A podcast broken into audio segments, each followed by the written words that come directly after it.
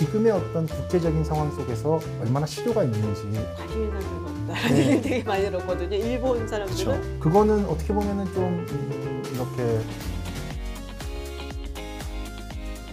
안녕하세요. 김지윤입니다. 네, 광복 절 즈음에서 저희가 꼭 계획했던 건 아닌데 일본 이야기를 해볼까. 가깝고도 먼 나라다라는 이야기를 하는데 얼마나 가깝고 또 얼마나 먼지 그리고 우리는 일본에 대해서 얼마나 잘 알고 있는지 한번 오늘 이 시간을 통해서 점검을 해보자 합니다. 그래서 정말로 특별하신 교수님을 한번 모셨는데요. 연세대학교의 김항 교수님 모셨습니다. 안녕하세요. 안녕하세요. 네, 아, 교수님 모시기 진짜 힘들었어요.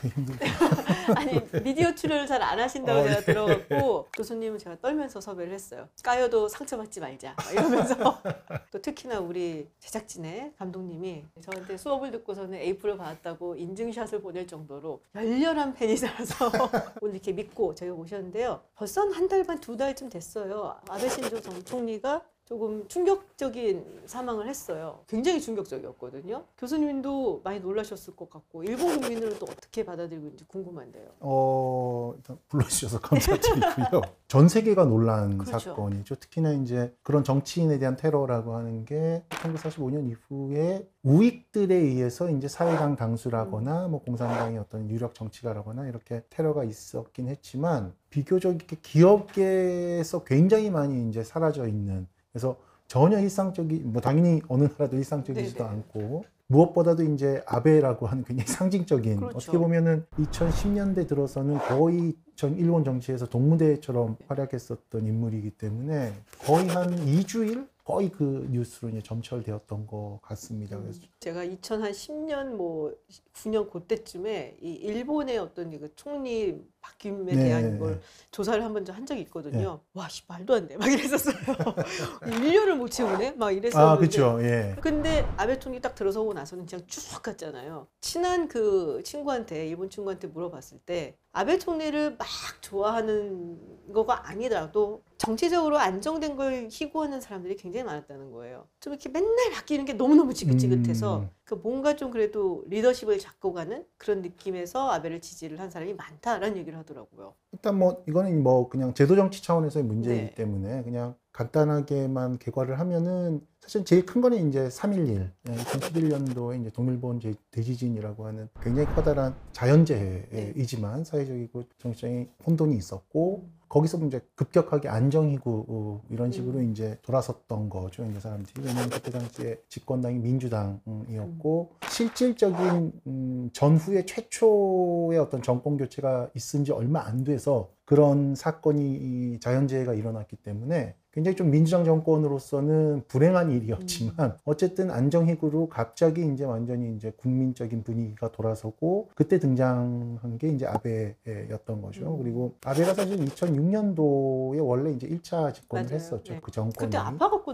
뭐 그렇죠. 뭐 내려갔다고. 아프기도 했고 아베가 그 당시에 굉장히 젊은 정치가였고 당내 기반이 그렇게 강하지 어. 않았던 상황이죠. 근데 2011년 이후에 아베가 장기 집권을 한 지- 과정을 보면은 굉장히 독특한 과정이 있는데 원래는 일본의 정치라고 하는 게 자민당 안에서 정치적으로 급진적이냐 아니면 정치적으로 보수적이냐 뭐 이런 식의 자민당 안이 좀 작은 여당 야당처럼 아. 나뉘어져 있는 구도인데 아베가 원래 속해 있었던 파벌이 굉장히 좀 보수적이고 네네. 주권을 중시하고 군사력을 중시하고 이런 계열이고 그리고 자민당 내에서 그렇기 때문에 소수 파벌에 속했던 사람인데 사실은 이제 그렇게 3.11이 있고 난 다음에 국민적인 어떤 안정희구라고 하는 분위기 안에서 대중적인 인기가 이렇게 음. 예, 나오다 보니까 굉장히 포퓰리스틱한 어떤 네네. 흐름 속에서 자민당 내부가 아베 중심으로 어. 어, 세력이 이렇게 재편되는 이런 과정들을 겪게 되는 거죠. 그 이전 시기를 보면은 그런 수상은 별로 없었거든요. 어떤 음. 탄탄한 자민당 안에서의 내부 지지가 있고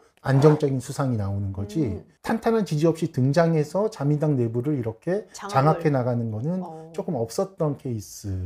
3.11 이후에 아베의 장기 집권이라고 네네. 하는 게 일본의 전후 정치 사안에서 보면은 독특한 아. 그런 현상이기는 했었죠. 그런 의미에서는. 예. 그러면은 이제 그렇게 생각을 해봐도 될까요? 예전에는 이 자민당이라는 하나의 조직 안에 물론 이제 너무 오랫동안 한 당이 네. 하고는 있지만은 그 안에 여러 개파가 그쵸, 있고 예. 그 안에서 뭐 여당 야당 이런 식으로 했었고 그리고 그 안에서 이제 기반을 가진 정치인이 이제 수상이 되고 이런 식이었는데 아베 같은 경우에는 대중적인 인기를 네. 바탕으로 해서 총리가 돼갖고서는 자민당 안에서 어떤 그렇죠. 영향력을 예. 장악해 나갔다. 예, 예, 예. 아, 사실 일본의 정치 과정이라고 하는 거는 그렇게 포퓰리스틱한 과정이 전면에 나오고 이랬던 적이 드문데 2000년대 초반에 이제 고이즈미가 등장하면서 뭐 자민당을 파괴하겠다 뭐 이런 슬로건을 내세우면서 이제 등장한 게 처음이죠. 근데 음. 거기에는 이제 좀 제도적인 뒷받침도 있었죠. 그 전까지는 중선거구제였던 것이 이제 네네. 소선구제로 돼서 말하자면 이제 한 선거구 내에서 사회당 한 명, 자민당 세 명 뭐 이런 식으로 당선되던 그런 게 없어지고 일대일로 네. 이렇게 돼버리니까 훨씬 더 포퓰리즘적인 그 정치 수법이 예, 먹힐 수 있는 그런 제도적인 기반들은 이미 마련돼 있었고 그 안에서 탄생한 말하자면 새로운 어떤 문법을 가진 정치가가 고이즈미, 뭐 아베 이런 네네. 사람들이었다라고 이제 볼 수 있는 거죠. 어, 예. 그러니까 제 기억에도 대중적인 인기를 많이 누렸었던 수상이 그렇게 떠올리지는 그렇죠. 않아요. 없죠. 네, 예. 그냥 고이즈미 하고 예, 예, 뭐 예, 아베 예. 이 정도거든요. 그렇죠. 사실 이제 고이즈미 전 수상 같으면은 이제 기타 치던 장면 그게 어, 그래서 저런 퍼포먼스를 하는 일본 수상을 본 일이 없는데 예. 오 저것도 가능하구나 막 그런 생각을 했었던 기억이 나요. 근데 이 아베 전 총리가 암살을 당했던 것이 참의원 선거 바로 이틀 전이었단 말이에요. 좀, 예. 그래서 많은 사람들이 야 이러면은 이제 굉장히 자민당이 뭔가 좀 어떻게 보면 좀 득을 볼 거다라고 했었는데 뭐 그것 때문인지 아닌지 모르겠지만 어쨌든 자민당이 압승을 했고 그리고 그와 이제 연합을 많이 이제 맺고 있는 여러 정당들 뭐 공명당이라든지 이런 정당들까지 다 합하면은 보통 얘기하는 개헌 저지선을 예, 이미 예, 넘었다라고 하잖아요. 물론 이제 공명당은 그 개헌의 부분에 있어서 자민당하고 조금 의견이 다르다고는 알고 있는데 그래서 이제 평화헌법 얘기가 막 나왔단 예, 예. 말이에요. 지금은 근데 아직 그런 얘기는 없는 것 같아요. 뭐 기사 총 리가 이거를 음, 밀어붙일 생각이 있는지 없는지. 여론조사 같은 걸 보면은 네. 아베 총리의 그 암살 사건이라고 하는 게 투표행위에 얼마나 영향을 미쳤느냐라고 얘기했을 때 이미 이제 선거 캠페인 이전부터 음. 이게 이제 뭐 선거 결과가 지금처럼 나온다라고 하는 거는 거의 뭐 예측이 가능했었던 네네. 거고 그런 의미에서 결과에 얼마나 영향을 미쳤느냐 그러면은 크게 영향은 안 미쳤 다라고 얘기할 수 있겠지만 아베 총리의 그 암살 사건 이후에 이제 벌어지는 어떤 이슈들이죠. 지금 이제 일본 사회에서 가장 지금 이슈가 되는 거는 통일교회 의원 개개인의 굉장히 예외적인 유착 관계가 아니라 네네. 굉장히 조직적인 유착 아. 관계가 이제 중요하게 드러나고 있고 원래 알고 있던 건데 네네. 이게 아베 암살 사건을 통해서 표면 위로 확 드러나고 커다란 이슈가 지금 되고 있는 거죠. 통일교하고 지금 자민당하고의 관계라고 하는 거는 아베 수상의 외조부 키시노부스케, 네네. 키시노부스케와 문선명의 관계에서부터 출발을 하는 아 거죠. 그래요? 동아시아 반공 이런 식으로 해서 1950년대 말부터 두 사람의 어떤 친분 관계 그리고 통일교가 이제 반공이라는 슬로건을 내세우면서 일본에 자리 잡게 되는 것 그리고 그 과정에서 조직적으로 선거를 지원하고 음. 자금을 또 지원하고 이런 과정들이 이제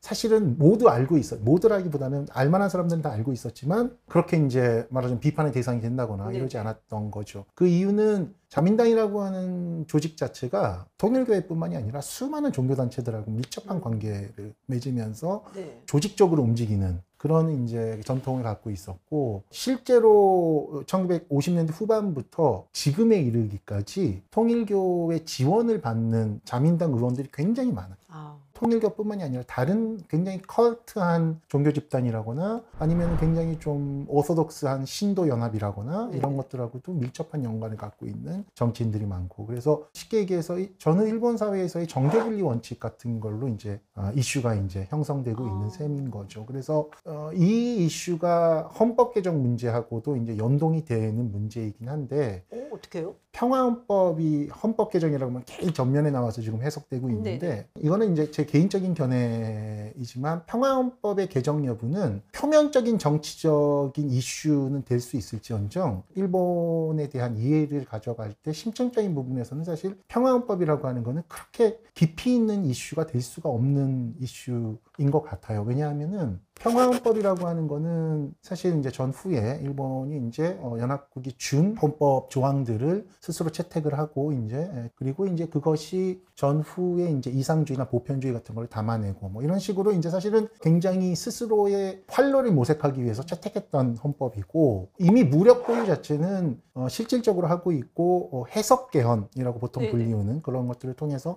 추인이 되고 있는 거기 때문에 쟁점이 되는 거는 구조 1항 네. 전쟁을 포기한다라고 하는 측면. 근데 이거는 사실은 그 전쟁을 일으킨다라고 하는 굉장히 고전적인 의미에서의 국가 대 국가의 주권의 발로로서의 전쟁이라고 하는 게 지금의 어떤 국제적인 상황 속에서 일본으로서 가능한 일인지 얼마나 실효가 있는지 이런 부분들을 좀 생각해 봤을 때는 엄청나게 상징적인 의미는 갖고 있지만 실효적으로 이게 일본의 방향성을 크게 바꾼다. 사실상 생각되진 않아요. 예. 오히려 지금 이제 정교분리의 원칙 이게 바로 뭐하고 직결되냐면 천황제하고 직결이 되는 거 죠. 아, 왜냐하면은 일본이 이제 지금 헌법 개정할 때 가장 중요한 문제는 여러 가지 이슈들이 있는데 그 중에 이슈 중에 중요한 거 하나는 헌법 1조죠. 천황은 국민 통합의 상징이다라고 하는 거. 천황에 대한 규정. 지금 자민당의 일부 파벌들은 천황을 국민 통합의 상징이라고 하는 규정에서 좀 어, 탈각시켜서 국가 원수로 이제 음. 규정을 하려고 하고 있죠. 다른 이제 입헌군 예, 주제처럼. 입헌군 유치처럼. 네. 지금은 국사라고 돼 있거든요. 외교관이 외국에서 왔을 때 천황을 한테 처음 가가지고 천황이 도장을 찍어주게 돼. 네네. 그런 이제 상징적인 행위를 하게 돼 있는데 실질적으로 국가 원수가 되게 되면 이제 행정 조직이라거나 입법 조직 음. 안에서의 천황의 역할이라고 하는 것들이 실질적으로 이제 법률화될 수 있는 여지가 마련되는 거죠. 뭐 가령 예를 들어서 자위대가 국군으로 지금 이제 국군이라고 이름이 되면은 천황이 도열을 받을 수도 있는 문제인 어. 거죠. 그러니까 이 천황제의 문제가 굉장히 중요한데 왜 그러냐 하면은 일단 근대적인 천황제 자체가 한편에서는 굉장히 온 국민을 컬트 집단으로 만들어 온 역사이기 때문에 천황제가 존속하고 있고 뭐 세속화된 정치 제도가 있 다라고 하는 거 이거 자체가 정치와 정규, 종교적인 그 제도 사이에 밀접한 풀 수 없는 어떤 문제들을 내포하고 있기 때문에 지금 아베 총리 암살 사건이라고 하는 게 좀 심층적인 문화적 차원에서는 굉장히 중요한 어. 사건으로 이제 해석이 되고 있는 셈인 거죠. 그러니까 이게 이제 항상 문제예요. 우리가 보는 시각에서는 이 평화헌법 그 이제 말씀하신 그 구조, 그거가 굉장히 이슈지만 제가 듣기로는 관심 있는 사람 별로 없다라는 네. 얘기를 되게 많이 들었거든요. 일본 사람들은. 그쵸. 그래서 제가 늘 한- 보면은 항상 괴리감을 약간 느끼는 게 그 여론조사 같은 걸 보잖아요. 일본의 여론조사를 보면은 구조에 대한 개정, 요거에 대한 의견들은 반반 갈리는지 음, 뭐 찬성 반대 뭐 중간 잘 모르겠어요 하면은 뭐 한 3분의 1 정도는 왜 고치냐 그냥 반대 네. 나오고 그러거든요. 근데 또 일본의 지금 현재 정치 구조를 겉에서 보면은 우익이 다 잡고 있는 것 같거든요. 아, 예, 예. 아니 국민들은 어떻게 보면은 30%는 이미 반대하고 있고 나머지 30%는 잘 모르겠다고 있고 어떻게 보면 대단히 중요한 이슈는 아닌 것 같은데 왜 여기는 우익이 다 잡고 있는 거지? 2014년도까지는 개헌에 대한 어, 찬성이 조금 높았던 게 사실이고 2014 년에서 2020년 정도까지는 개헌 반대가 조금 여론이 높았던 게 사실이에요. 음. 근데 요번에 이제 그 여론조사를 해보니까 개헌 찬성률이 50%가 넘었죠. 전부 종합해 보니까. 다만 중요한 거는 이제 개헌에 찬성하는 사람들은 반수 이상이지만 아까 말씀드린 헌법 구조의 1항 전쟁 포기 조항에 대해서는 어떻게 생각하냐라고 물어봤을 때 80%가 그걸 바꾸는 거는 반대예요. 음, 그러니까 이게 개헌이라고 얘기했을 때 그 안에 굉장히 다양한 이슈들이 있기 때문에 평화 헌 법을 상징하는 구조 1항의 여론조사 결과를 갖고 오면은 개헌에 반대하는 것처럼 보이죠. 근데 전체적으로 천황조항부터 시작해서 가족조항이나 여러 가지 조항들이 있거든요. 그 이슈들을 종합해서 보면은 개헌을 하는 것이 맞다라고 판단하는 게 이제 올해 같은 경우는 50% 이상이 나왔던 네네. 거죠. 더 중요한 거는 국정과제 안에서 개헌이라는 과제가 몇 순위냐 가장 꼴등입니다. 아 그러니까 개헌은 사실은 물어보면은 뭐 바꾸는 게 좋지 않겠어? 뭐 정도가 음, 반수 그거 언제적 건데 그게 뭐 예, 이런 거죠. 이런 건데 개헌이 뭐 그렇게 중요해? 라는 게 이제 사실 요 poll에서 드러나는 거죠. 네, 지금 네. 가장 중요한 거는 물가 안정, 경제 역시. 경제, 경제. 그 다음에 이제 그 특히 이제 정교 분리라거나 이런 부분들을 포함한 정치 제도의 어떤 개혁 문제, social security의 네네. 문제 이런 것들이 국정 과제 안에서 국민들이 가장 우선적으로 어, 해결해야 될 음. 과제로 손꼽는 거고 개헌은 저기 아래에 음. 있더라고 한 20% 정도. 그중에서도 이 구조 일환 같은 경우는 그거는 음. 어떻게 보면은 좀 음, 이렇게 그런 개헌까지는 국민들이 바라지는 않는 아. 것 같다라는 게 아베 전 총리와 그 일부 우익의 아젠다였지. 사실 일본 국민들은 음. 뭐큰 관심이 별로 없는. 예, 그런 셈인 건데 다만 이제 이 사람들이 왜 그렇게 개헌을 어, 그거를 이제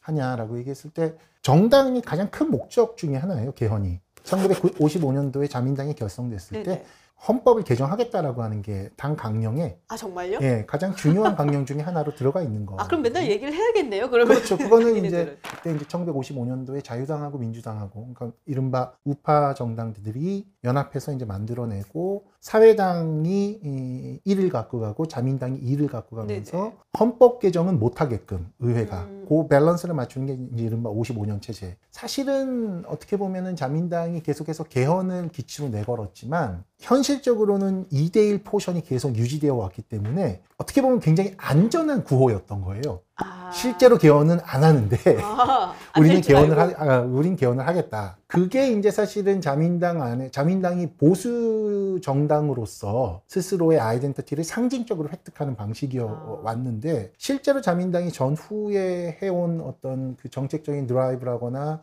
정치적인 방향성이라거나 이런 것들을 보면은 과연 어, 이른바 이제 앵글로색슨 계열의 프로퍼한 자유주의적인 정책이냐 절대 그렇지 않거든요. 굉장히 지역 균형적이고 네네. 국가 주도이고 이런 것들이 자민당의 주류를 이뤄왔던 거거든요. 그런데 그런 어떤 자민당의 실질적이고 현실적인 정책적이거나 정치적인 방향성을 자민당 내부에서 보수 정당으로서 밸런스를 맞춰줄 수 있었던 게 개헌이라고 하는 구호죠. 이거 구호로 끝나니까 항상. 아.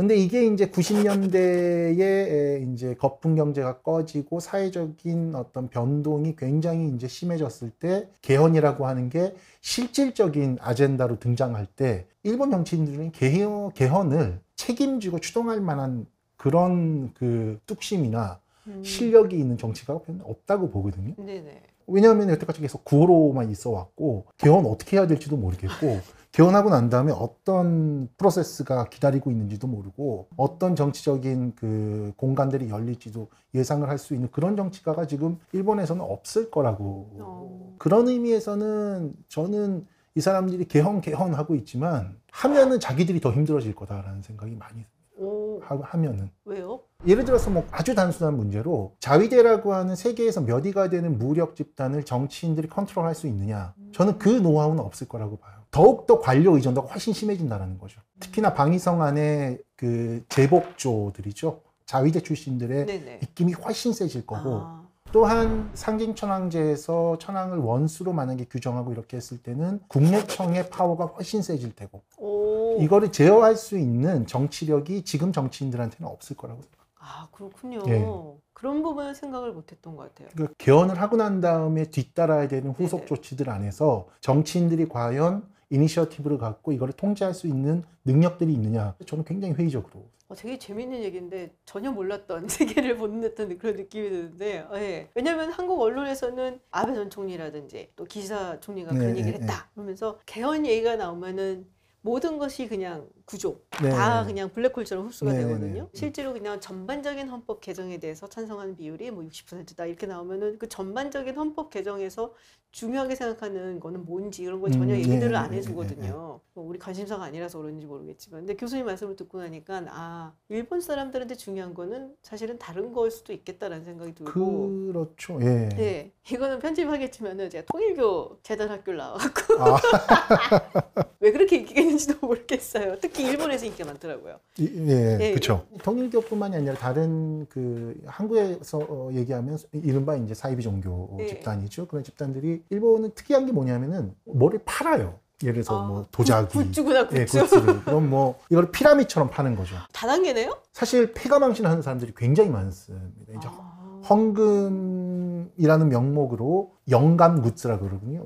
spiritual 어, goods 네네. 이렇게 이제 그거는 이제 도자기 뭐 무슨 뭐 어떤 음, 인형이라 그래야 되나? 그건 뭐라 그래야 되나? 상징물이죠. 그런 네네. 거 어떤 때는 뭐 우리로 따지면 온수매트 같은 거 이런 것들까지 포함해서 굉장히 다양한 이게 이제 사실 일본의 컬트 종교 집단의 독특한 어떤 측면들이죠. 그래서 요번에 이제 아베 테러를 한 범인도 그 어머니가 우리 돈으로 따지면 한 10억 정도 어, 돈을 이제 거기에 쏟아부었다라고 얘기를 하거든요. 집까지 다 팔고 그렇다고 해서 누구를 암살하거나 이렇게 하면 안 그렇죠. 되겠지만 그게 이제 원인이 되게 트리거가 된 네네. 거죠, 사실은. 그렇게 되면 통일교의 누군가를 뭐 이렇게 테러한다거나 네. 원래 그렇게 생각했는데 그렇죠. 아베한테 갔다라고 하는 건데 이게 얼마나 깊은 생각으로 어, 이 범인이 그렇게 했는지 모르겠지만 우연한 계기로 굉장히 일본 사회에 일본 정치에 깊은 곳을 건드리고 만 거죠, 사실은. 어, 아, 아베를 이제 암살함으로써 본의 아니게 본의 아니게 그렇게 된 것 같아요, 제가 볼 때는. 사실 일본은 그런 교육 많잖아요. 어, 불교 계열, 기독교 계열 예. 다 굉장히 많죠. 예. 누구 있을까요? 갑자기 다른 얘기를 막 너무 재밌어 지금. 아니 근데 그게 사실 45년 이전에는 헌법상의 종교의 자유라고 하는 게 굉장히 애매모호한 상태였던 거거든요. 왜냐하면 천황제가 있는 그런 어, 국가 체제 안에서 종교적인 자유라고 하는 것이 그러기 힘들었던 게 이제 45년 체제였다라고 하면 45년 이전의 체제였다라고 하면은 45년 이후에는 이제 GHQ가 점령 정책을 실시하면서 가장 먼저 신도 조직을 국 가가 관리하는 거에서 이제 해체해버리고 어, 미국식의 어떤 종교 자유 네네. 같은 것들을 이제 에, 제도적으로 보장을 하게 되는 거죠. 그때 이제 많은 종교 단체가 생겨나게 돼요. 오, 네. 그 공백을 틈타고 예, 그렇죠. 그런 어떤 문화적인 매트릭스 위에서 이제 시대마다 이제 우후죽순으로 이렇게 음. 자그마한 종교 집단들이 이제 등장하게 되고 어, 60년대를 거치면서 좌파 운동을 했었던 네네. 사람들이 좀 그런 컬트 집단화가 된다거나 음, 95년도에 오음진리교.